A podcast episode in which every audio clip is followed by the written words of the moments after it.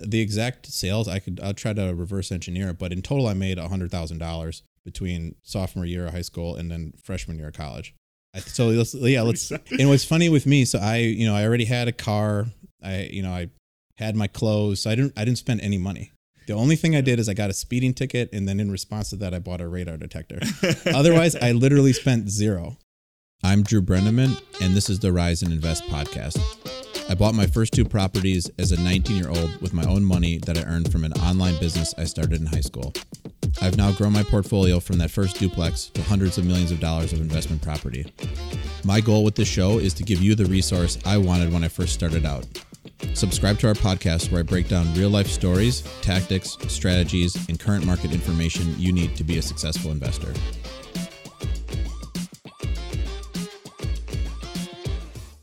Welcome to the Rise and Invest Show. I'm Drew Breneman, a multifamily real estate investor.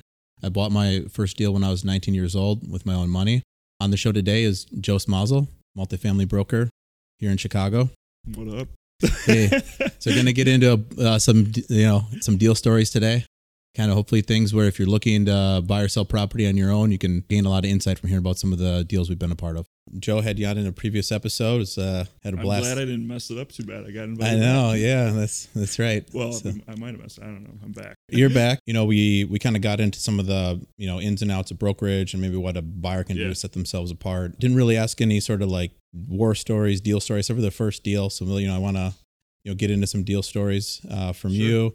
And too, if you got any questions for me, things about my story or about as a buyer, Why don't you on. start with the first? Because you just in the intro you said that your first you bought your first deal when you're 19 years old with your own money. And then start you- there. I mean, Okay. you you share that because I don't And- know the story. Okay. So start there. both my parents are teachers so it wasn't like i'm from like a real estate family or anything real great place to grow up though because then all summer you know all the time we had tons of time together uh, so playing any like sports or anything we went to the batting cages every day and um, it was a good time but there weren't any like business connections or any any money to work with to start but i was always real entrepreneurial as a as a kid and actually i started my first uh, first business doing magic shows did i ever tell you about that or No.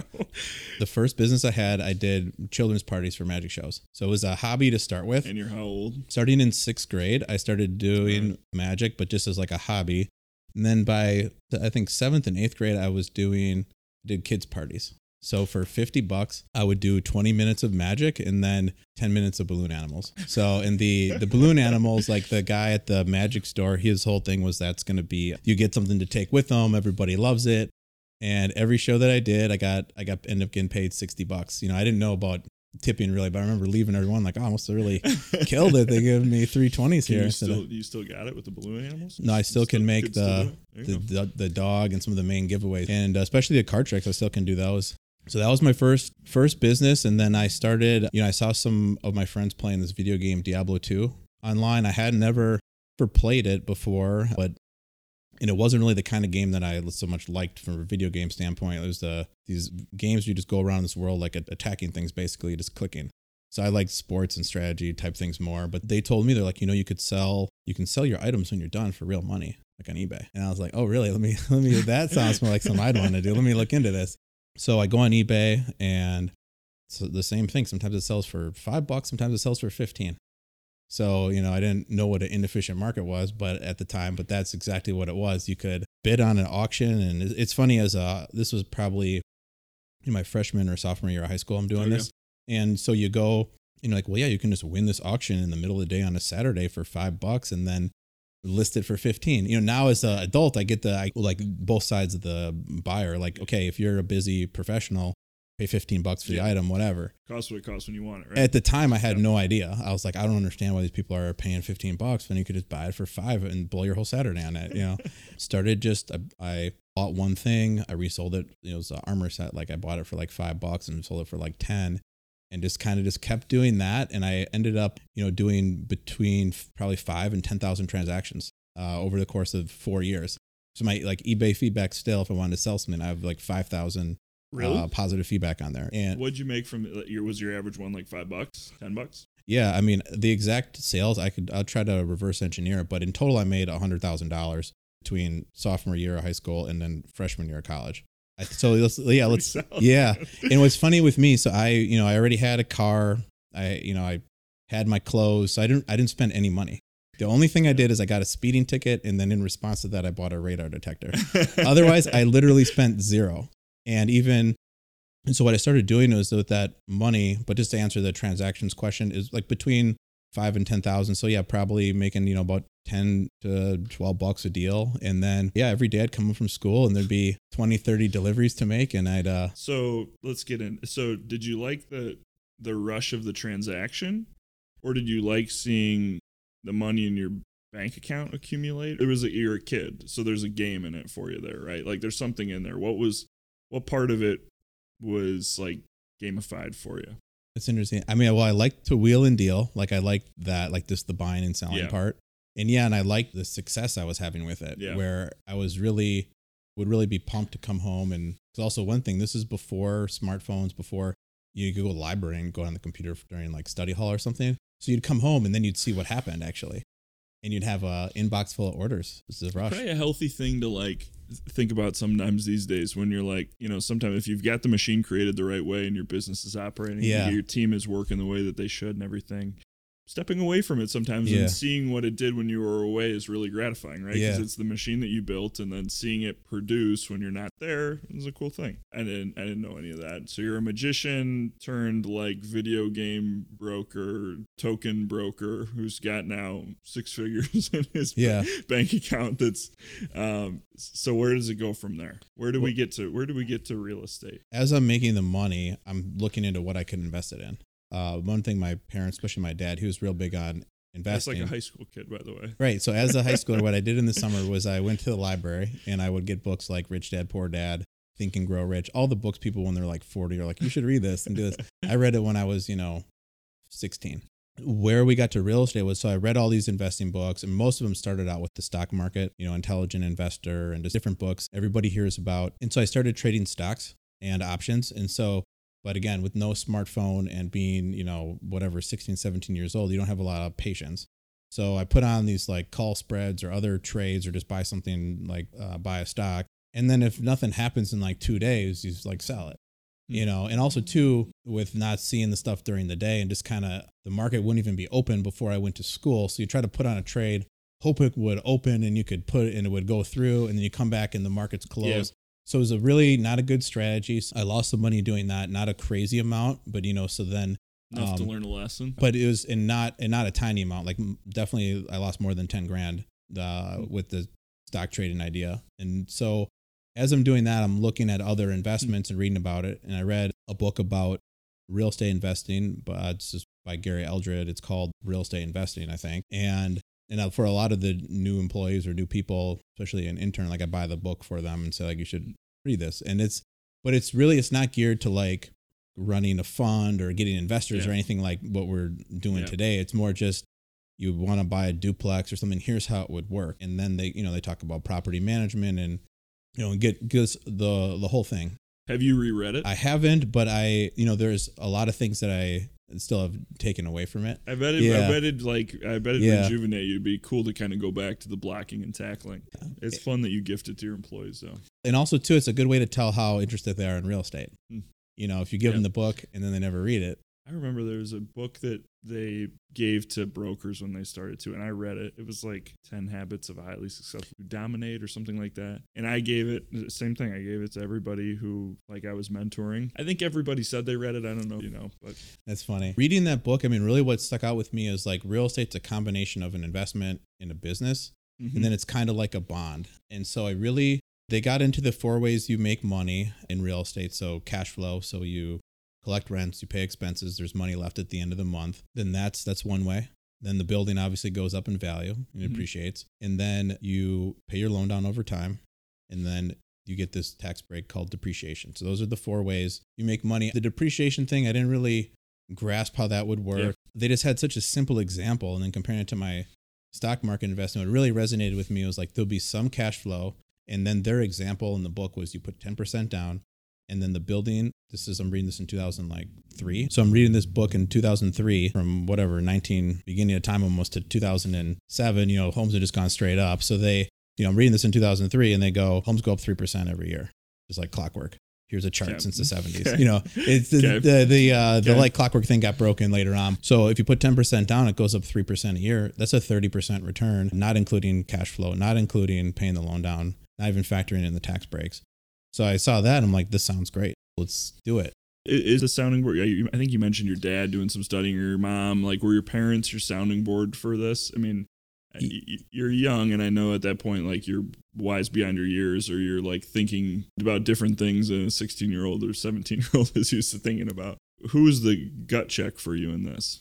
Well, what's interesting, so they would definitely listen to what I was saying, where Mhm. they were not just like, oh, okay, nice idea, and Yeah. like not there. They were definitely listening to what I was saying, but they didn't.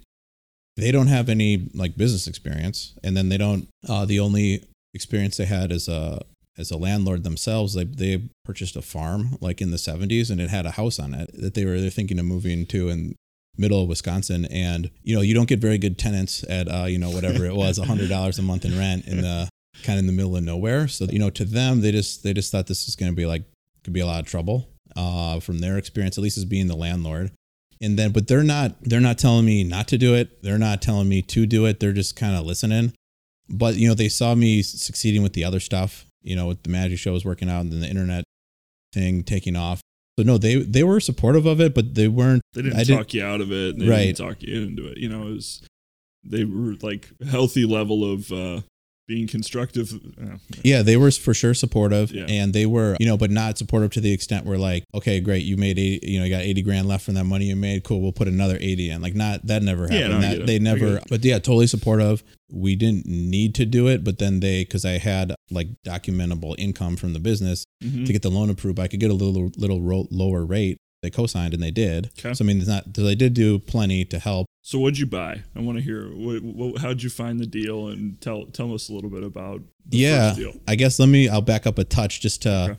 uh, on kind of how it all played out so i'm from the milwaukee area i already had gotten into uw madison university, university of wisconsin madison but i really i went there because it's like an hour away and it's in-state tuition wasn't thinking about real estate yet or anything i just i got in i was actually if you had asked me like when i was a senior in high school what i do i wanted to be a doctor some sort of you know they'll call like easier like medicine like a dermatologist not like where you're a surgeon that seems really stressful and difficult. And at the time like subway restaurants were really popular. They were just blowing up everywhere. Someone i knew worked for worked at subway. Just as like a high school friend. And that guy owned three subways and he had a porsche and was making hundreds of thousands a year. Not the high school kid the person who owned the three subways. Okay. so this is like, okay, let's see what that guy's doing. Maybe I should be a doctor, you know, like Monday to Thursday, Mr. Dermatologist, and then start cranking open in all these subways. You know, that's what I was thinking I would do in high school. Uh, but then I, so anyways, so I get into Madison and I'm thinking about doing medicine. You know, I was already, you know, fast forward to like orientation, let's say. I've been reading a lot more about real estate up to that point, and just on the class sign up day, I decided, you know what, I'm going to major in business. I actually hadn't decided if what I'd go into. I just thought like I'm liking this idea of opening up a subway or investing in real estate or something more than medicine. Okay. And so then like maybe majoring in accounting or finance would be better. And then where I really where I lucked out in in a big way is that UW Madison they have depending on the year the number 1 or number 2 best undergrad real estate program. So then I ended up majoring in real estate and getting a degree in it. And you just went because the tuition was cheaper and it was close enough to home, far enough away from home, I guess. So yeah, so it worked out uh Lucked into a world class real estate program. And a lot of my like good friends today it's like we most of them they went to madison they're in real estate like it's a tight Yeah. crew I'm a Hawkeye, so you're not Yeah. to get a whole lot of like support from me on this, but it's fine. I'm with you. and so but in terms of the first deal so then i i get a realtor so i, I go to i go to uw madison i'm living in the dorms and i mm, decide okay i'm gonna buy a property while i'm a freshman so that i'm gonna have a place to live sophomore year. So i get a realtor we start looking at deals. You know one thing too starting out and so as like a general tip i'd give everybody listening or watching and give to everybody like starting out there's so much you don't know and you could just get so overwhelmed on so also too people who would start out and they're raising passive capital and getting a big loan or it's a rehab deal that that is you know now that's easy for me but the first time this would have been crazy Yeah, you started at 101. We're looking at you started your real estate duplex. investment with the duplex. I mean, that's the basics. I mean, I basically just learned by doing. So I started out, and really what I was focused on on that uh, first deal was just make sure it's cash flow positive. You know, I don't really, the way they're valuing these properties, I think I get it. And then this, the tax breaks and paying the loan down, like I get most of that, but not like to me, like just set up a deal where the worst case scenario is you overpaid, but you're still making two, three hundred bucks a month in cash flow. And then you just hold it. I spend most of my time really making sure on that first deal. I mean, obviously, people in Madison they were using a gross rent multiplier to value it, so I could So value what it was it? What was the GRM? 10. Yeah. So Okay. the market was a 10. Uh, you know, if something sold for an 11, that was just someone grossly overpaying. So it was, you know, around a 10. Yeah. And so I found a deal that, yeah, was a, would have been a 10 GRM if the whole thing was leased. Uh, but the one of the units was empty. One was rented, Okay. which wasn't a problem for me because I was looking to move into the place potentially the next year. So I ran the numbers. When I say numbers, I'm talking, I'm not talking about like what's your net IRR to your LP. I'm talking what's, does this make money Rent, monthly, expenses, yeah. insurance, gas. Yeah. and so right so i run my numbers you know probably no management fee in the budget or leasing fee or any No of these things I'm- vacancy. Yeah. No reserves. Yeah. you know but for sure i probably had vacancy in there but definitely not the other stuff and then Yeah. you know but the basics you know real estate taxes insurance maintenance Yeah. that sort of stuff and it was depending on what i could hit for the rents yeah it was going to be 250 bucks a month positive cash flow with me living in one of the bedrooms so then if i wasn't in there maybe rent's not that high in madison at the time maybe 700 bucks so anyway so i don't waste time i buy it um, get it under contract get it closed with a bank loan put 15% down How much was it? purchase is 220000 Okay. so then, yeah, fifteen percent. Um, you know, it's about fifty grand. You know, I think that might include a little bit for closing costs. Yeah. About fifty grand. You know, I ended up buying it really right from a price standpoint, and then uh, a year later, I sold it for 270 280 so i doubled my money actually on the first deal at 2x in a year Just like the just like the days of selling like video game tokens. Yeah, yeah, Man. so then- You're- you so got you- a little taste of it, huh? And so, and then at yeah, once I bought, and also too, it's funny you bring up the video game thing. I so I said I started out with doing Diablo in the uh, two, and then all these other games popped up along the way, and I got just smarter how I did it. I didn't even buy the games. I just knew people who had the items, and then I would have them delivered to the customer. So, anyways, point being, I would I did Lineage two and all these other games, and then I was doing this selling gold or something in the Star Wars game. And when I bought when I'm a freshman in college, when I bought the rental property, I'm like, well, now I let's focus on this. And Yeah. then that's when I that's when the video game thing stopped. Doubled your money in your first deal. It's a pretty good one. I don't know if we're sharing. We're sitting in Rise and Invest office or the Rise Invest office. Like we're gonna talk about. There's a lot of space between two hundred twenty thousand dollar duplex and this luxury boutique building in the middle of Fulton Market West Loop that you bought for mid thirties, low yeah, 30s, thirty two Yeah, uh, okay. point eight million. I'll keep going on the story where um and then just kind of hit it chronologically. I think Okay. so. The so yeah, I bought that first deal when I was 19, and then a few that fall. So then um I think I'm still 19, but then it would have been the start of sophomore year. I bought another duplex on the Okay. same street. Then the following year, I bought another one, a three unit. Did you keep those, or were you flipping? Or I only I only end up flipping flip. way to put it. Yeah, but- so I, the first one I had for a, a year. The second one I had for like maybe like seven or five to seven years. okay, The third one I only owned for a year Okay. and change, and then uh, fourth one I, that I bought when I was a junior, I owned that for ten years. okay, So the yeah, like numbers wise, that's how the first deal went, where I owned it for a year and doubled my money. Like the third deal was another. These all ended up being like value add deals. I just never heard that term, and I just I knew what the rents were so well from being a student there, and you could talk to your friends. That then you know I was buying deals where the rents were below market, the GRM was low. It was just like perfect storm, good buys. And one of them, the third deal I bought, I paid six hundred fifty thousand for, and I had a broker tell me like I'll sell, I'll be able to sell this for nine hundred twenty five thousand a year later. Then unfortunately that was you know 2007. He told me that, and by the time I started selling in 2008, the market had dropped some, so I didn't sell it for 925, but I sold it for I think close to 800 grand. okay. So still uh, a Good big deal. win, yeah. Yeah. And then that third and fourth deal, I basically put no money down on those because as the lending environment got even crazier, you could just you know uh, now I'm like a experienced real estate investor with my two deals and get no, no money down loans. So that uh, you know so that in terms of like a multiple return, I mean, was, I didn't really put any money in, you know. Infinity multiple. So then I you know one thing that I sort of learned though selling those deals don't don't take the money out of play.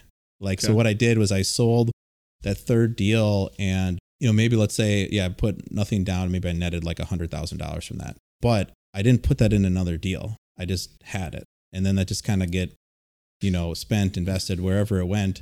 Whereas if I would have just, ideally, you would have put that in another deal right away, you know, whether it's a 1031 or not, just get it into another deal and let it keep compounding. Or I really wish I wouldn't have sold it because I had another deal that wasn't, was actually my fourth deal wasn't as good as that one that I had sold, which it would keep the numbers in order. That was the third, the first and third deal I sold right pretty quickly. Then the fourth one I kept. For, fourth one you kept for 10 years. Second one you kept for seven, you said? That one I don't remember the timing as much because it's not a round number. Like the other one, I owned it for like exactly 10 years. Okay. And what happened on that fourth deal, which wasn't as good as the third, I paid 670,000 for that one and I sold it for a million too. So that one, like, I could have done the same thing on the other one if I would have just left the chips in play. And you're in college still. Uh, well, I bought all four when I was in college. Right. Okay. So and then the and then I sold the first one while I was in college. The third one I sold. I had graduated, so I was one year out, and then the other ones, yeah, I was I don't know if you want to talk more about your time at Madison, but fast forward, you graduate. You've got a few buildings in the portfolio still. You're evaluating which ones to sell or to keep. This is in what, two, 2000 what? You graduated in 2008? 2007. 2007? Okay, so where do you go from there? I'd invested all my like individual capital. I never never crossed my mind to get investors or anything. Uh, I just I didn't know anybody. There were no family members or Yeah. friends that could have. So I never.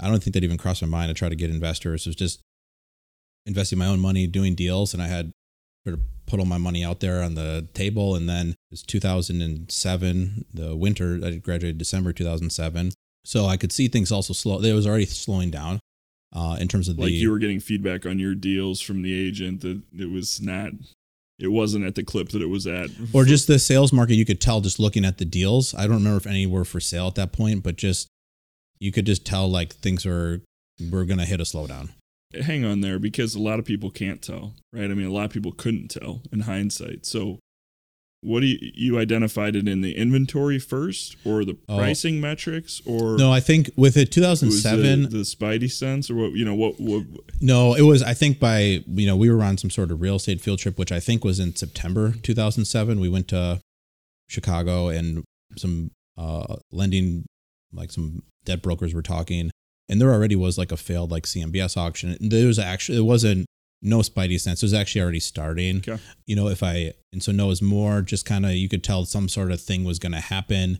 So let's go work at a big place and let's let's learn from the the big boys so to speak. And so i got it's interesting i mean recruiting in december when the economy's slowing down like you sort of made my own way. Like i had a friend who interned at dominium which is where I ended up working a apartment company. They're all over the country like a top 50 owner in terms of units. I think they're at like 30,000 of Jeez. billions of property. More or less is owned by like four or five people with no outs, no outside money. So their system they do aff- affordable housing. So their investors so to speak is they you know create affordable housing. They get tax credits. They sell them to investors. They have the cash to then fund the deal with debt and equity. And so it was a great place to learn. I mean really a fun place. I was only there for a year because i got a, a like a different offer. Or a friend of mine worked at a retail developer in rockford illinois. And okay. You know, it's interesting. Like the pay jump was was huge. It was almost like double. So you know, you couldn't you couldn't pass that up. But what's what's funny is from an education standpoint, I probably would have been uh, better off just staying at Dominium with Hmm. all I would have learned. So I do tell that to people now, where if someone's asking like, what should I do? Like my career advice to people, it's get to your spot. Like if you want to do real estate as a principal or something, you know, as, then you just you just need to get to the spot. Like don't Hmm. don't take a job as a lender because it pays a little more or it's there. Like just even if you need to be the intern or running errands for them, like you're in the door. Download our 100 plus page passive investing guidebook today. Accredited investors can sign up for our multifamily investment opportunities as well by hitting the Invest Now button on our website. Now back to the show.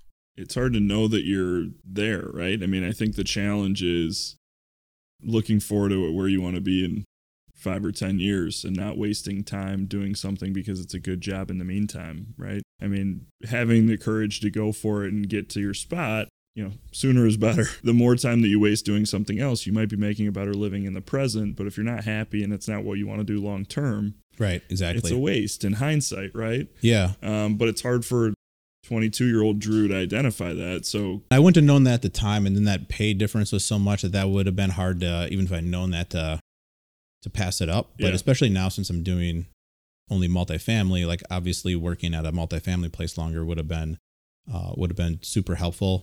But at the same time, I learned a ton about commercial property because that's what they did at Rubloff. All they did, the place in Rockford, all they did was commercial deals. So all then I, retail centers, you said? they owned some office too, but it was you know all all shopping centers, and so learned a ton there. And I bought you know that product type on my own too, and so that was mostly all learned at Rubloff. So it's was uh was helpful. and Um, now you're in Rockford. so fast forward to um, and actually I should I'll jump back to talk about the start of Blackhawk.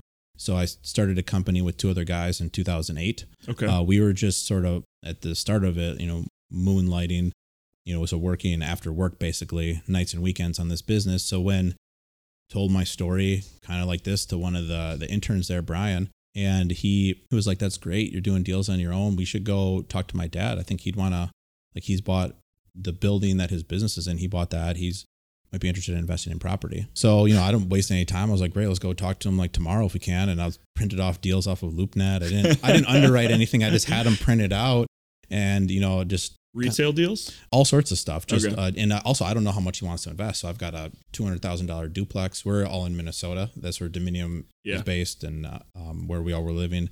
And so I got a two hundred thousand dollar duplex in uh, the Dinkytown neighborhood. I got a three million dollar shopping center in the Uptown neighborhood in Minneapolis, and I got a five million dollar condo deconversion or something or another in the Bay, San Francisco. I got I just like a, a whole you know let's what are we interested in here? Yeah, it was like an Amazon distribution. and they weren't like fully underwritten or anything. These are just printed off a LoopNet. Like, what are you, what are you thinking you like? So we go meet with the dad, and you know, just kind of tell them what I'm up to, and they liked it, and the the dad he really liked this three million dollar shopping center. I remember going like, all right, guys, like, uh, I think I said this out loud, or I, you know, I for sure was thinking it if I didn't say it. I was, you know, it's like a probably a million dollar like down payment for that.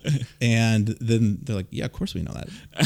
And so it was like, sh- to me, it was hard to, hard to wrap my head around uh, someone investing that kind of money in a deal. And, you know, I hope Jim's fine with me saying all this, but like, I still, the first, that first deal, you know, he invested $520,000 in. And I still, Jeez. the whole thing was totally surreal because again with my parents i mean they they never would have that kind of money to throw in a deal and i honestly i didn't know anybody even in my whole life that i had met i don't think could could What- do that So, what was it that Jim saw in, in in you and Brian at that time and starting it out? Was it an enthusiasm for the business? Was it your track record?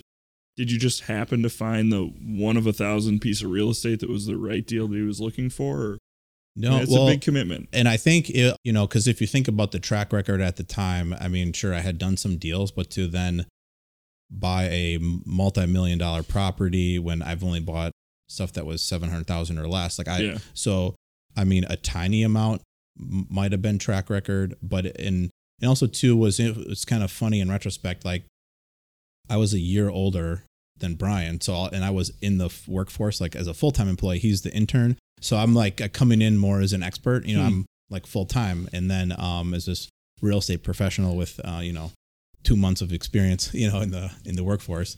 by comparison, you're the vet, right? So then uh, a lot of, I'm sure, enthusiasm, uh, wanting to support us, I'm sure was a big part of it. Like if this is something that you and Brian really want to do, uh, you know, he's not going to just throw money in something that doesn't make money, but he, a big thing for him, I'm sure was getting us going. Yeah. Like I, I know that.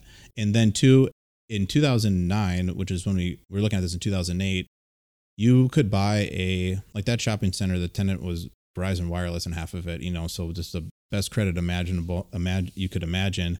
And then, I mean, it's, we bought it at like a nine cap and we borrowed at five. So the cash on cash was almost 20%.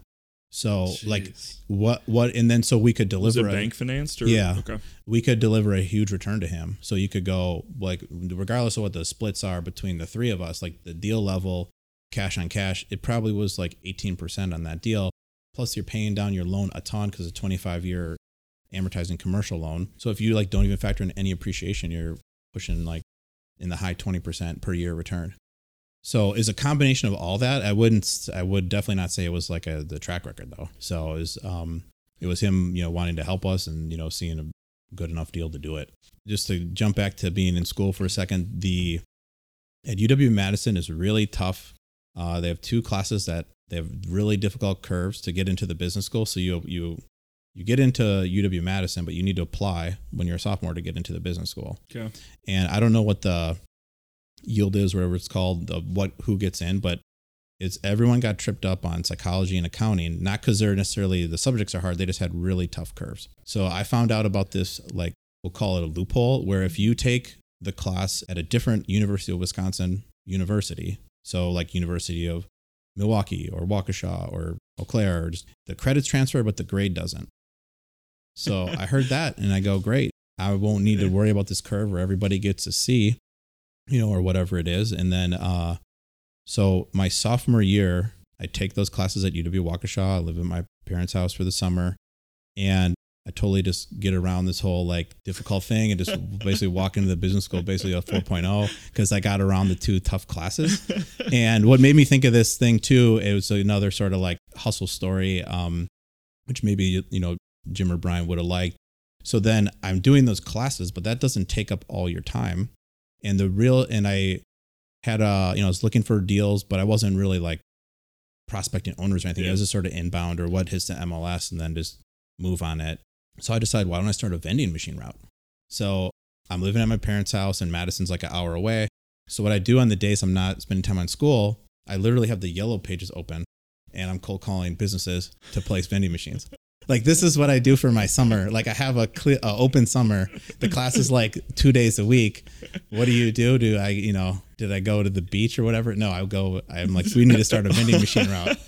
So I call, and then um, was a nice, uh, you know, nice setup where you you partner up with the charity because that helps you get in the door, and then also you're donating a portion of the sales to the charity. Oh, cool. So then how so then you have like a, a reason to call I'm with this charity and we're looking to place vending machines and you know the best place my best location was the Burlington Coat Factory employee break room. Uh, you know those poor those, those folks that are sitting in there having their break What looking at this. the best? I don't remember, Is, but like it- a, is that like a Funyun market there? Or is it no, no, I was selling just pure. was just only candy because what I did. So I saw these, and I think how I got the idea was I saw these machines on eBay, you know, used for like a hundred bucks. There's the ones you just put a quarter in and turn it, and like a handful Okay. of candy comes through. Not the the ones where we're selling, yeah, like chips and stuff. Yeah, it's a pretty simple business. You place the machine, so they say, yeah, it's cool, come set it up, and then you go to Sam's Club or wherever you want to go and buy candy in bulk.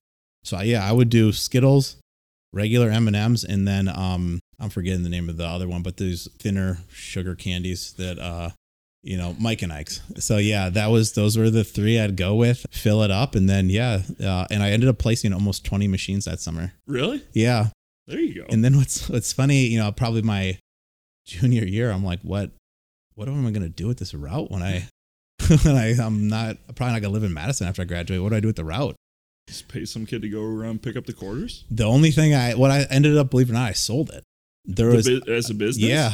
So I I put it uh, an ad up on Craigslist or Did you hire like an investment banker? You called like yeah. Lazard and you said, "Hey, I got a, a vending Yeah. machine route." you know this I just posted it on Craigslist and someone who basically that's what they do was like, "Wow, this is great. These are already placed and I already got, you know, hundreds of machines, basically what the guy did for a, a living." And he bought it from me and it's funny, I yeah, I got like a premium because they were placed.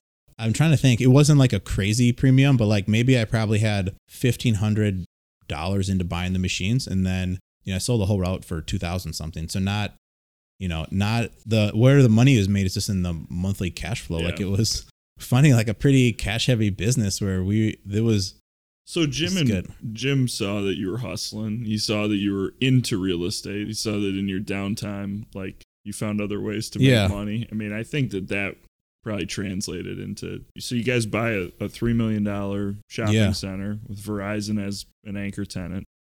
It's wildly successful from a cash flow standpoint out of the gate. I imagine you guys identified that pretty early. It's like, all right, this, do you go back and talk to Jim and Brian? Like, hey, there's something really here. I mean, we're successful on this Oh, yeah, deal. and Like, actually, from the first from the first deal, we already had set up the company, uh, the Blackhawk Investment Group. okay, so you Yeah. thought about it as a bit. That was the first Yeah. deal of a business. It wasn't a. It wasn't one investment in a silo. Exactly. Like you were, you were on your. That was the track to Blackhawk Investment Group. And so the three of us, we're going to be partners. We're gonna uh, Jim's going to be the investor at least to start, and Okay. then we. This is like our first deal, and so that that deal is one of the most. The first shopping center we bought was one of the most memorable deals that I've done, just because getting that first one done and seeing like that amount of money coming in as a from an individual investor, and just it's a totally different deal buying a commercial deal versus Yeah. a, a you know the biggest deal I bought to that point was a three unit for six hundred and seventy thousand. So, were you doing like the interviewing the tenants and stuff? And you were At like, that point, I never had actually heard of doing that. Yeah. yeah, that no, I mean we that one those tenants really wouldn't have been a need to interview them because it was actually a one year old building. So I mean, I'm sure they they were good with what they had there. Um, but that deal was just again, I would try to keep it simple. Let's focus on the cash flow. I mean, it's 2009. Who knows when things are going to turn? But I mean, with whatever, let's just round it to 20% cash on cash here. We'll have all our money back in five years. These leases go more than five years, Yeah. even. And Yeah. not that it's going to be worth zero and that we got, are happy we have our money back, but just I just try to keep it simple. And then So how long did it take for you guys to get your arms around that before you were out looking for the next one? immediate like yeah we were we had like our meeting in the fall 2008 we identified that property we started buying it right away Okay. then we closed on that one january 20th 2009 it's Okay. the same day obama was inaugurated easy to remember Okay. and uh no we had at that already we're looking at additional things to buy while we were closing that one and then pretty much for five deals in a row we just always had another one immediately right away Okay. like we were a week or two away either before closing or after and we had another deal going All shopping centers? one was uh, all commercial at least Okay. was one was uh, an office building one was industrial the other four were retail deals yeah shopping Okay. centers And you guys are so you're in Rockford, Brian's in Rockford, Jim is in Minneapolis. Is that that's still the attachment to Minneapolis? the i was yeah so the first year so we yeah we met up in the let's call it the would have been yeah the fall i think he was a fall intern or, Okay. or summer i guess i don't remember because they did have summer and spring interns too but uh, what ended up happening is yeah at and how we got off on this was i you know i want to go back to the blackhawk thing blackhawk we set up when we all three of us were living in minnesota but then pretty quickly thereafter quickly thereafter i got the job in rockford so i moved there and then brian went back to school he still had to finish his senior year at Matt. Uh, he also went to Oh, okay. madison That's and right. majored in real estate so during at least probably the next two, three, the first two deals, that's where we all were. Okay. And then by the third one, which would have been like August 2009, he Brian was back in Minnesota. Okay. I was in Rockford from 2008 to 2011. So Blackhawk as a as a business, as a brand, what you were thinking that it was gonna be uh, an owner of commercial only real estate or how did you see it when you at the inception of Blackhawk? And then as you acquired more and more how did it evolve? How did you see it after you had a really established portfolio? Because it turned into a big business i mean it started with a $3 million asset which is not insignificant And in, in total, we yeah, we bought uh, I think just a touch over a hundred million dollars of property. Initially, we you know our strategy was just finding deals that were fully occupied or very close to it, and that were buying at huge discounts. And so they're really and we were only looking in the Twin Cities, so Minneapolis, St. Paul. So we there really weren't that many at least deals that we were seeing uh, like discounted apartment deals. It's like most people were just let's just hold it. You Yeah. know, okay, you're telling me my value's down 20, 30%. That's fine. My rents aren't really that Yeah. different. And I got this 10 year fixed loan and I'll just wait then. Yeah. But if you own 10 shopping centers and you need some money, you start selling off your two good ones that are full. Cool. That's what we were buying. we saw it again during COVID. I mean, we weren't we weren't sure transactionally what was going to happen with the multifamily market in COVID, but it ended up being really healthy. But from an operating level, the owners were like, "All right, you know, I'm seeing revenue.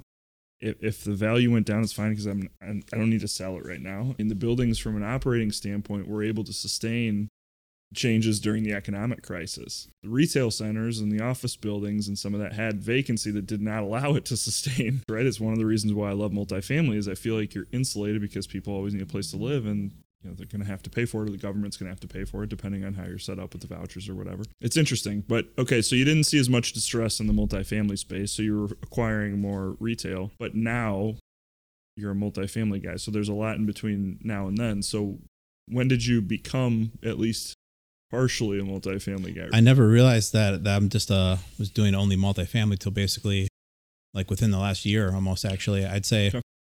you know, yeah, we in a lot of those in those early deals they went so well. I mean, we still own almost all of them, but we are calculating the returns and if we sold them today, I mean, a lot of them would be between 5 and 7 timing our money on them. So this they went tremendously well.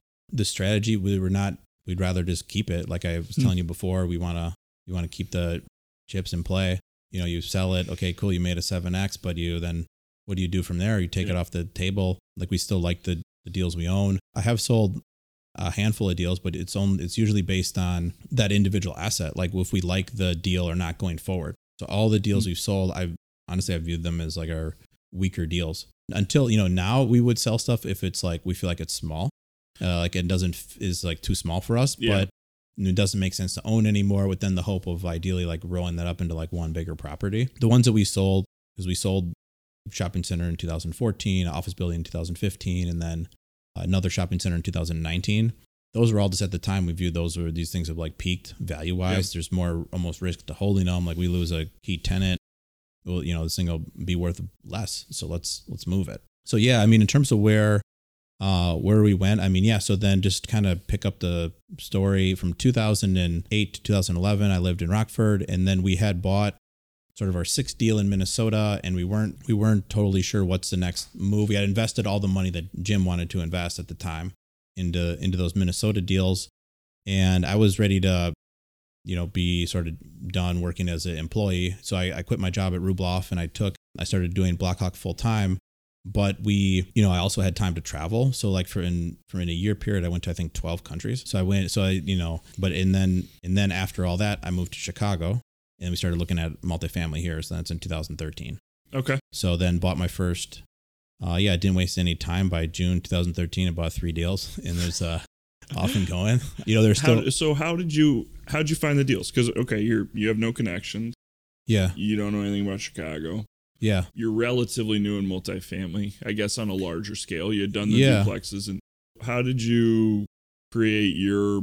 And now, I mean, I'll, fa- put a little context on this for anybody listening. Like now, you're regarded as a very active buyer, very established buyer, a trustworthy buyer. So, how did you get started, and how did you find the inventory and think about like your interaction with either the principals that you were dealing with or the brokers you were dealing with then? looking let's say back over all the deals i bought and we actually just added it up and calculated it for our new website but 80% of the deals i bought they've been off market or with a repeat broker or repeat seller. Yeah. at that point i didn't realize that was sort of like our bread and butter. So i would just just was looking for deals to buy that were marketed. You know i didn't know any brokers or anybody here really. So there was this 16 unit for sale in the wicker park neighborhood. And at that point it was not even uh, like a changing area. And you could be at a deal and they'd be like man you'd be here 10 years ago. It'd be It's so funny. be scary. Yeah now where it's like super established and you know like a some of these deals that people think are like they're smaller prices but trophy type deals Well, now you realize the rarity of a 16 unit asset being available in the middle of Wicker Park too. I mean, Yeah, it's just like not, not an asset another- that trades. It's low density, and there's Yeah. not much transaction velocity on that Yeah. size deal. only one other And you like stumbled in it, but you, that was just one that you found without. I think a lot of people at the time they had uh you know like a lot of pause on the price per unit. Hmm. You know, it was a three hundred fifty thousand per unit Yeah. in like the end of 2012. So that's a big price. I don't really. The only reason I care about price per unit is because I think when you go sell it, some buyers will be more conservative with how they value it because of the price per unit. But otherwise, I'm not looking at price per unit. I'm looking at you know what's my you know yield on cost, which is just a fancy way to say like what's my finished NOI divided by my finished price once you're done with whatever your plan was.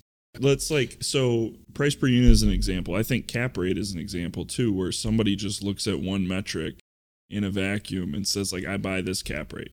or I buy this price per unit. And you think about how much they're missing. Yeah, look at it right. What way. if the rents I are mean, above okay, market? this is a 16 unit deal in Wicker Park was a new construction failed condo conversion or failed condo development, huge apartments, good rents that are below market, and you identified that. I mean, looking at that apples to apples with a building with all one bedrooms, vintage Right. one bedrooms, it's like it's fundamentally flawed. Think about how quickly the needle moves on if somebody's looking at a cap rate. You need to put it in your own context, Right. your own business plan, and how are you going to run it, and what do you believe that you can do. Otherwise, it's just it's as soon as somebody calls me, I'm like, "What are you looking for?" I'd like to I'd like to buy a you know six and a half cap in whatever market. I need to know your expense ratio or something. Yeah, what's here. expense? your- yeah, how do you run it yourself? If if everything is apples to apples, that's fine. We you know Yeah. that's how we look at comps in a book, but it's rarely the case. So it's interesting. So you found this deal that a lot of people were missing. It was 16 units in the middle of Wicker Park. I mean, I know the asset, and you just you were there. Was it competitive? I mean, No, I was the only person bidding on it. Yeah, yeah, that. Uh, it's nuts yeah, to think about that's. that. Um, I didn't realize how rare the deal was by at all. And what's funny, you were saying the those rarely come up. Nothing, nothing like that came up a 16 unit kind of thing like that until for six years later.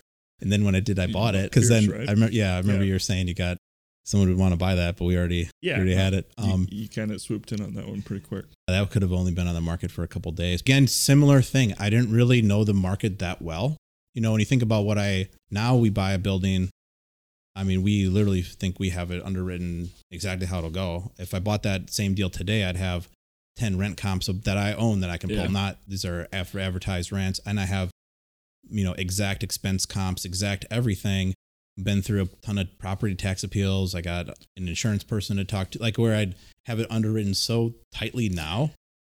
But then I guess to finish the thought, I would focus. I was just similar, like just make sure this thing cash flows what you want. And our metric on that deal, we wanted to cash have cash on cash at ten, which I know would be crazy now, but at that point we were well over a ten. This was assuming we were running it, so I don't know if like leasing fees were in there, but Yeah. there was a management fee and there was full other expenses. It cash flowed the over the ten, and I was just like, don't overcomplicate it. Just that's the deal you need. And same as the first deal, if if you overpaid or whatever, just let time sort of fix it. Yeah. And your your investor's happy because he wants to make at least that. So then you're delivering that, and then we're just gonna hold it.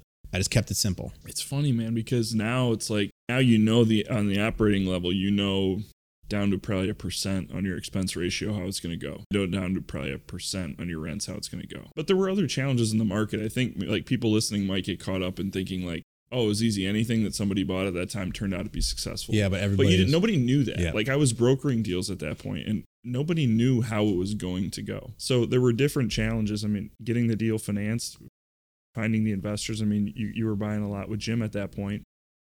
But like nobody had the confidence in 10 years of strong performance at that time. So it's funny to think back. It's like, yeah, you just kind of like you lucked into buying this great deal. But it was it was tough there. People were doing it. So difficulties probably in finding the inventory, not in knowing how it's going to run. for sure. It's interesting, interesting how you described it. Yeah, because at that point, I'm the only one bidding on it because people are still worried that we're not out of the recession or Yeah. this price per unit's too high. Or, but again, I was trying to keep it simple and just focus on the cash flow. And then, that, yeah, that first deal we're talking about, it went incredibly well. Where we bought it for 5.7 million and like a year or two later, to appraised for over eight. So we still own it. So I didn't sell it, but the, uh, you know, that's pretty good. So you bought that one. Um, what else were a couple of the first Chicago deals? The uh, bought an eight unit in the North Center neighborhood, 3600, 3610 North Oakley. Uh, that deal, you know, similar was already rehabbed by a guy who does a ton of rehabs and really experienced operator. It was the same broker, well not me, but was the same Yeah. broker as you bought the Wicker Park deal from. Yep.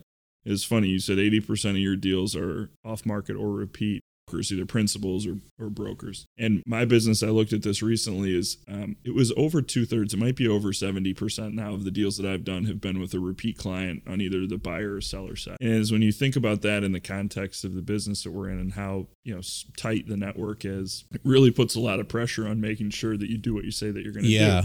I don't mean pressure in a bad way because you you want to anyway. But it's funny you look back and you you know as a as a young guy starting, you got to or young gal starting, you got to think about like how meaningful every interaction Yeah. is because you might do another 10 deals with that person, especially Yeah, if you do right. a good job. And so that was a big source of inventory. And I, I know remains a big source of inventory for you today is just being trustworthy to deal with and Yeah. performing, right? I get sent a ton of off market deals and, uh, you know, sometimes I almost wonder.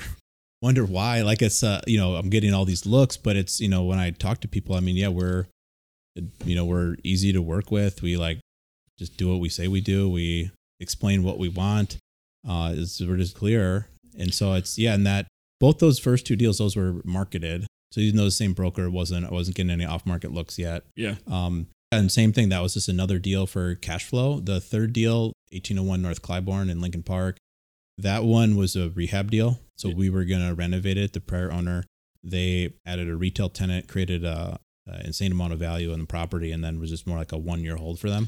And then someone from your office, Brad Feldman, sent that to me. So that uh, Yeah. that we worked through Brad on and was a was a great deal. Similar that, you know, we rehabbed that. I mean, I think we probably were all in for like four and a half million, and it appraised for over six. Similar deal, but a location we don't want to sell. So we're all these these are different neighborhoods for anybody that knows Chicago. I mean, Wicker Park, North Center, and Lincoln Park. Um, they're all affluent neighborhoods. They're all established neighborhoods. They're places you go and hang out and comfortable and everything.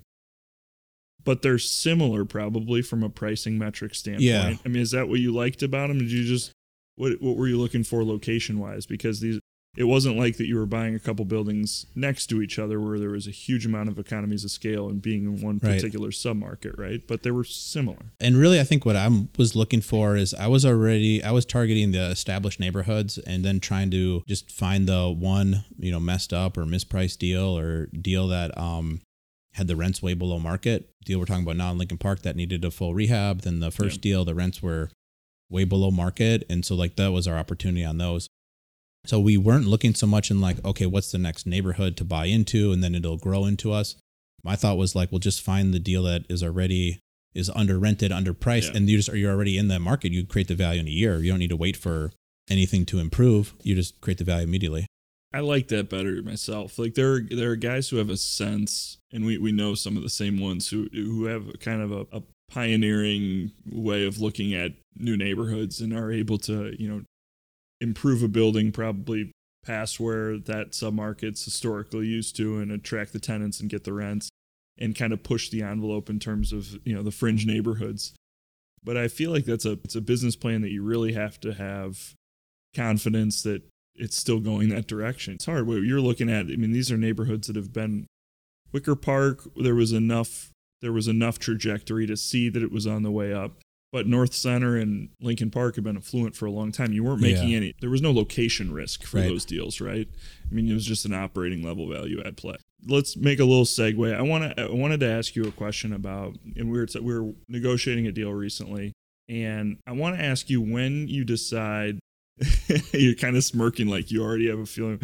When do you decide to stretch versus stick to your number when you're down to call it a couple percent? Yep. And a couple percent on the on the size deal that you know I'm, I'm referring to is, is a lot of money, right? It's hundreds of thousands of dollars. So what is it that that makes you push one more time or stick to your guns? Because it's like every deal, you know, as a broker who's Yeah. negotiating these things, there's always that last push that's the hardest. I feel like you have a good way of staying disciplined, but you obviously buy a lot of real estate. So sometimes you have to make that last push, right? So I guess I would answer that with really it depends on the type of property I'm buying, where it is, and then like who are your partners in it. Like that plays a huge factor. Where let's say most of the deals today, let's say most of the deals today, we're trying to deliver like a certain net return to our investor. So if you're already at that number, then it's super easy for me to just stay there. Like I'm already like I'm not gonna move from there. Uh, like I'm just that's just the number. Where if you're buying and let's say it's your own money, and you have way more flexibility. I mean, you like the deal, you can go after it. It's your you're buying it, and you have another reason to you know you might want to push on it. Like I think this area could be better longer term. That's not in my spreadsheet, but I'm just going to push a little. It's tough if you have an investor where you you, know, you want to deliver a certain net return to them, and I don't want to start out a deal thinking that like I need like Yeah. a miracle to happen to like catch up now because I overpaid. So if you think I'm disciplined on sticking on a number, like that's why because we're where we have our how we think it'll go. Uh, you know, a lot of times we make like a base case scenario and an upside case and a downside, but we're bidding off the base case. Like we don't the potential for things to go way better. Uh, that's because we've had deals that have gone even better than the upside case. We've had some that are the most is a lot of them go like how we underwrote it. So then, so for us, it's easy to stick to it because we're trying to deliver a certain return. And then I'm just looking at the screen, basically going, "This is what we can pay. Here's how we underwrote it."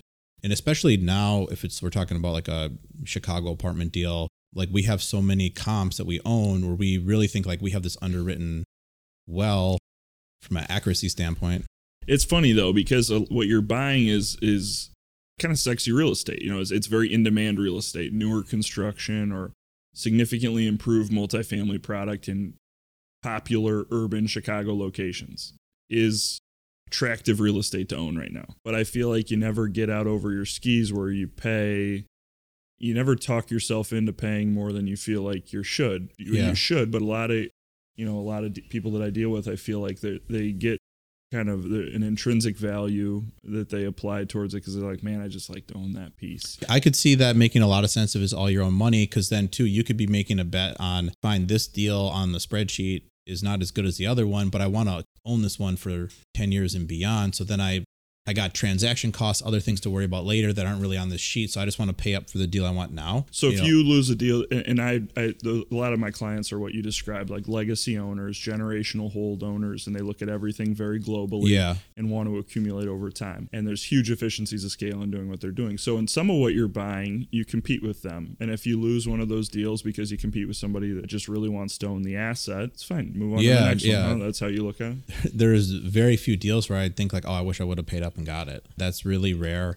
No, I'm confident in those kind of like choices, I guess. You know, there's one where I remember it was early on when I was buying those first three deals that I didn't get. I was like too conservative on, and you know they had uh, hit like a home run on it, but I, I didn't. I wasn't sure on the area at the time. Where was it?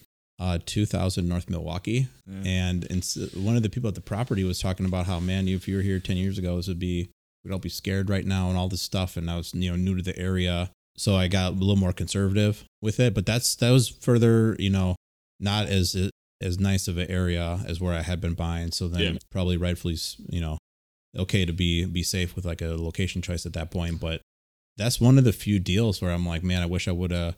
But only reason I I'm saying that is because that area got so much better, and Yeah. then it would the, the growth would have came Yeah. into you. But at the time, with the info I had, I mean, I think it's a fine choice. But no, I don't have any. And you bought, I'm sure you bought another good deal. You Yeah. know, And you even- put the money that you had allocated to invest yours and your investors to work into something else that was productive. And then even you know, if I lose a, there is a deal that I had that we had going, you and I, where Yeah. you had sent it to me. We had it under LOI. We couldn't get the purchase contract signed. You know, the seller decided they you know don't want to sell today. Basically, you know, I'm okay with how that went because I don't I don't feel like I know how everything's going to play out yet. You Yeah. know, we we couldn't get that deal done, but maybe the next one I do, it's going to be even better. I don't know how that will work. And then actually, I guess to answer your question on the how do you move on price.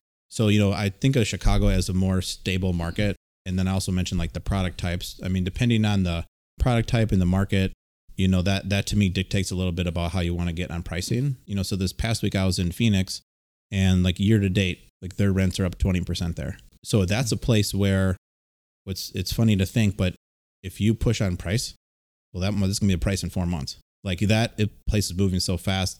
That's a place where you could go. All right, well, if I never move on price, I might not get a deal, and then a year from now, these are all worth more than where I was even had to stretch to. Let me play devil's advocate. So, in a market like Phoenix, a 20% rent growth is absolutely not sustainable. There's a huge influx in population such. There's a lot of job creation. So, there's a lot to like at a demographic level there. But at some point, the supply is going to catch up and the rents are going to flatten. So, I imagine in those deals, they're competitive because it's very popular to buy in Phoenix right now. How do you confidently underwrite rent growth knowing that the clip that they're on is not sustainable. We're obviously not going to underwrite, you know, 20% or, you know, even in the high single digit. The Phoenix is interesting and some of these other places like Tampa, what's going on. There's so much, they're having such a population boom, but also of, of higher income people than who's there currently. So Hmm. in Phoenix, even though the rents are up 20%, the rent to income ratio is down. So Huh. meaning like the people that move there are making so much more money that their rent to income it went it went down. So they they can definitely afford these rents. And so really the issue would more just be if they overbuild. Hmm. And we're looking at these deals from more of a, a three year hold, five year hold going, we think it can run like this. And usually we're assuming like let's say you mark the mark the rents to market. That's the thing there. There's been such a big run up in rents. There, things are all over the board. So you have a lot of sort of the similar opportunities to what I had in Wicker Park where the deals are the rents are way below market because they shot up as that neighborhood got really really nice. That's happening in Phoenix now, where you have deals where people didn't push rents. Now they're 20% below market. And then if you maybe add on under 5% annual increase from there, like this deals look deals look strong, but it's tough to hold long term in a place like that if you think there's going to be a lot of supply or you you have to put a lot more money down. We've sort of changed up what we're doing where everything in Chicago or Minnesota we were looking at really long-term holds and so for any new market we go into if it's a growth one, we're we're looking shorter term and then we're just going to decide at that point like oh, go in with the plan's going to be a 3-year hold, but then let's just see where we're at in year 3. If Yeah. things are still how they are now, well great, let's hold it. Who Yeah. would why do you want to sell then? You like stress test it for three. Three and That's five the base years. case. Yeah, we're here if we talk about my base case is 10 years. So, but there you you would not hit the return in 10 years unless you assume some real aggressive rent growth. And are you looking at the same return metrics in Phoenix as you look at in Chicago, or because it represents a different bucket for you and your firm, but do you adapt, or is your do your deal level like returns Yeah. change because it's differentiating? Yeah, the way we've been looking at it, we're just adjusting the mul- you know multiple and equity that we want to earn from, you know, based on the period being shorter where but what we've been seeing for the right deal, you're getting a higher IRR on those Phoenix deals just because there's so much value add, but it's also shorter. So we're not really comparing apples to apples. I mean, really like how we've been thinking about it is, you know, your Phoenix and your Tampa, that's like a like a growth stock maybe. And Yeah. then your your Chicago, I mean, that's you know, the cap rates are a lot higher here. Things are more steady from a rent standpoint. I mean, that's maybe more like an income stock. Hmm. You know, so not neither is, you know, better necessarily or Yeah. not one's not good, one's not bad, but the they're just different.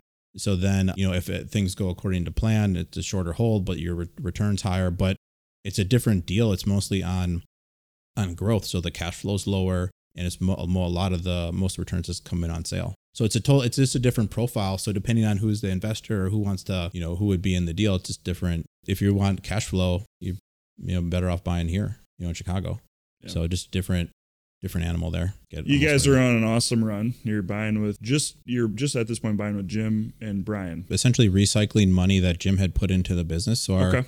our strategy, you know, we talked about the first three deals we did there, but then the next, you know, I think the number's 13. We did 13 deals in a row where we bought them, raised the rents, and then cash out refinance all the money or more than all the money we put in, and then did another one. So we just recycled the same money, it's, it's $3 million, just rinse and repeat, where we ended up getting $30 million property total. Just repeat. You buy, you know, with 3 million, you buy 10 to 15 you do your refi you do it again you, you do your pull out your money you do it again and kept them all so far i mean That's awesome. we're looking at selling some of the smaller ones but that we're running and gunning and we're thinking um you know just kind of keep doing this but in uh in 2019 actually brian passed away you know just like unexpectedly in his in his sleep. So kind of everything everything changed really at that point you know so yeah with and so i mean really you know I, my plan was uh like i had obviously done my own deals before and Yeah. i was using the name Breneman investments at that point just thinking i'd only do blackhawk.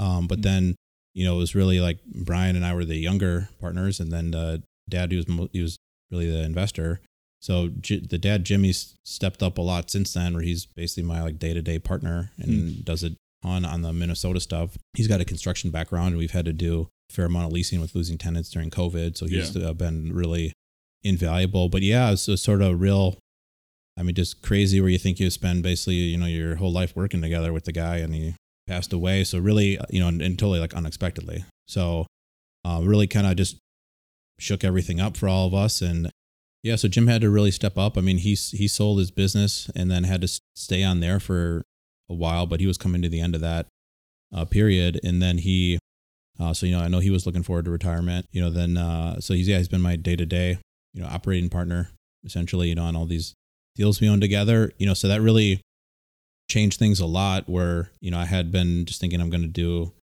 you know do deals with with brian basically. We've been working together a long time. So we were selling a deal for blackhawks. We finished that out. We ended up buying two of our like i think our largest two deals that we bought as part of blackhawk we bought in 2019 in this uh, 1031 exchange we did. Um, but then sort of after that you know kind of our plan with blackhawk we'll buy more but it's not going to be like what it was. So then i wanted you know to kind of get back to where i was we're doing my my own deals you know, I had been using the name Breneman Investments, you know, when I had first started. So we, you know, I thought like, okay, I'll kind of repurpose that. And then I, it's when I created the Rise Invest brand. Yeah. Way easier to remember. I was thinking about using the Rise Invest or the Breneman Investments name He actually started it, but it was I had an interesting moment where I had the Rise Invest name, gotten that from my my wife at the time, and then I couldn't remember someone else's like their name, another real estate sponsor, but I remember their company name so easily because it was such a clear name.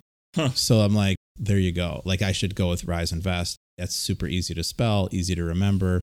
Where this Breneman Investments, it's how many N's or what's the thing, you know, like that, like that Yeah. same thing could happen to me. This is easy. I was able to get the domain riseinvest.com and I think I have riseinvestmint.com and just some other like domains around it. So I was able to kind of secure it and so went for it, you know, started pushing that harder. I started in 2019 also with uh, like a new partner, Sam Meyer, uh, where we started Dwell. Good guy. Yeah, he's great. And then, um, you know, initially starting that, we were just going to focus on buying apartments in Chicago and we'll be vertically integrated, uh, buy the asset and then manage and lease it, handle the maintenance. So yeah, we we started out, you know, with that pretty pretty hot in 2019. I think we bought You made me talk about my brand when Yeah. I was. So what what what how did you think about the brand of Rise Invest? What when you at the inception, not necessarily today, but you'll get to today. At the inception, what did you want it to be? And has Yeah. that changed at all in the first couple of years or are you kind of reiterating or proving what you thought that it would be? today it's kind of what I thought it would be a couple Yeah. years ago. It was just where what I wanted to do was was create something where um like we just had catered to more investors. So it was like a new it's like a new product, new challenge, if you will, where instead of building the company necessarily just around one investor, one type of thing, like just where to be open to more people. And Okay. and then and then kind of focus the business more so where with uh with Blackhawk it was a lot of fun. Like I you know, I think I had mentioned where we did a different bunch of different product types. Yeah. The only thing that we really were, you know, went through and refined for for Rise more so after really picking the name and going with it was just making sure we were firm on the strategy. So in the over the course of last year, we went back and we ran a bunch of different calculations with uh, data. And one thing we did, it's up on our website on the homepage, and then also on the Y multifamily page. We calculated the Sharpe ratios, volatility, and absolute returns for all the major product types and multifamily over the last, um, you know, the time period it was, I think that we have on the website is 1990 to 2020. Multifamily has the lowest risk and the highest returns. So, and the trends, obviously, past performance, not, you know, Yeah, uh, in yeah. necessarily all the way indicative of the future. But all those trends that were in f- helping multifamily, I mean, they're still there with the the renter population growing, uh, aging population looking to start renting again. So you bought a 72 unit deal in the middle of West Loop, 72 apartments over street level retail, $33 million. Yep. This is like three times as big as the next closest deal that you've bought in your career, right? Right. So this is a big bet to make in a crazy time when a lot of people were not bullish on buying or or were at least not bullish on making big eh, I wouldn't say bets, but investments, Yeah. right? Because I remember people at that point, eh, in retrospect, we know that the market performed really well eh, during COVID and the collections were strong. On the operating level, the buildings were really strong and values came back basically as soon as transaction velocity came back.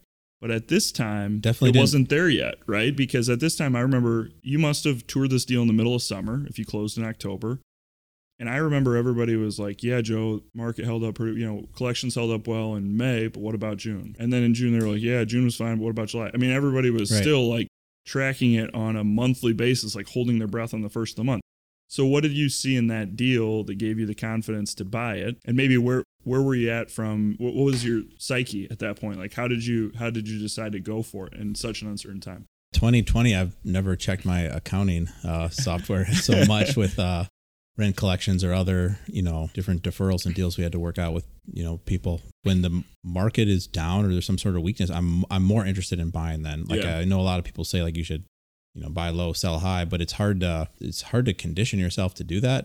Probably, you know, but I just think of myself as a professional investor and I kind of don't get emotional about it. I see it, you know, and it's sort of hey, now's when things are down. This is when the opportunities will be here. And uh, the investor partner we have on that deal, he's not looking for like quick flips or something. He wants stuff he can own for, you know, maybe 10 plus years. So if you think about basically a brand new trophy type building, you're going to own it for 10 plus years. What happens the next year or two? It doesn't really doesn't really matter that much over the course of the 10 years. So And you were buying probably a depressed rent roll because you you had a weak leasing season right before you bought Yeah. it, right? the rents were down a little, but really it was more just I think the the valuation was you know was, was a discounted or a good buy because we were in the middle of COVID, so there was so much uncertainty. And you, I mean, it, that was talking about having an apples to apples comp. I mean, it's sometimes hard to see how big of a discount that you bought, but there was a pretty similar asset that traded. Same developer. I mean, this they had two other deals that they built and then sold. One of them was on you know, so we paid four hundred and twenty thousand a unit for Yeah. this deal if you include some value for the retail.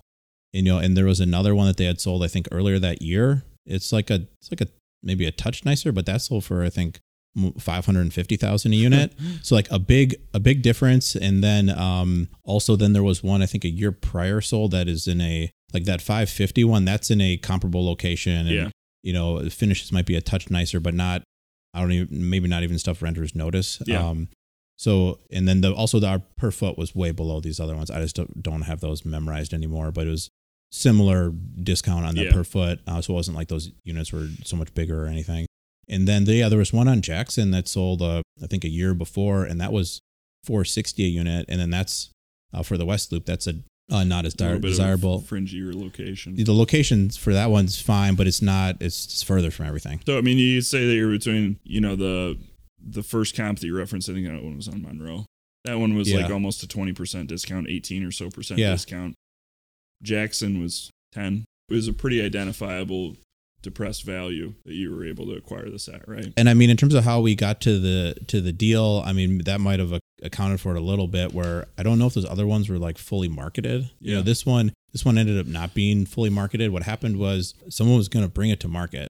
They had sent it to some people like ahead of time, and so we the price that they wanted it was sort of like what would have been I think like full price Yeah, normally. market pricing. So yeah. then I threw out like a number, like, hey, this is like kind of where we'd be at. And I thought like that's not that's like a range we would consider. Like, come check it out. So we toured it, let's say like on a Thursday afternoon in August, and we had it under LOI to buy it by Friday lunchtime. Signed LOI, like done. So we moved we moved quick uh, on it. You know, we had to assume their loan. So Uh, you underwrote it on hang on, you underwrote it on the front end. We always you came underwrite- and toured it and it validated what you thought. So you were able to turn around an offer really quickly. on every deal we underwrite before touring. Yeah. So then you have you know what to be thinking about when you tour, and then you just update your underwriting when you tour. So we did that, and then we um, got under LOI. So yeah, and again, just kind of the way we think about the deal, like knowing you're getting you're getting a good buy. At the time, I didn't really, I didn't think it was like so discounted necessarily. I just thought it was a good buy. Then I had explained it to one of my buddies who works at Eastdil Secured, and he was like, "What's a cap rate on that?" And he, you know, he suggested one that was like a hundred basis points lower than what we were bought it for. And I was like, wow, if that's how it'll go. And that was kind of like a sign of what was to come, at least. Like then values, you know, really catapulted higher everywhere. Cap rates have dropped the last, you know, 12 months. You know, rents have gone back up. I mean, it's been so whether, yeah, I mean, whether or not we bought it discounted or what, it's, Did you Moved- close it with agency financing? we assumed the loan they had, which was a Freddie, uh, or was a Fannie, uh, yeah, green loan. Okay. So, so we assumed their loan, and then you know that was uh, we've we've sort of created like a little niche almost, or we've I've assumed, you know, maybe a, four loans out of like the last six deals. Like it's kind of you know if you got a tricky deal and you need an agency loan assumed, we're your we're your shop.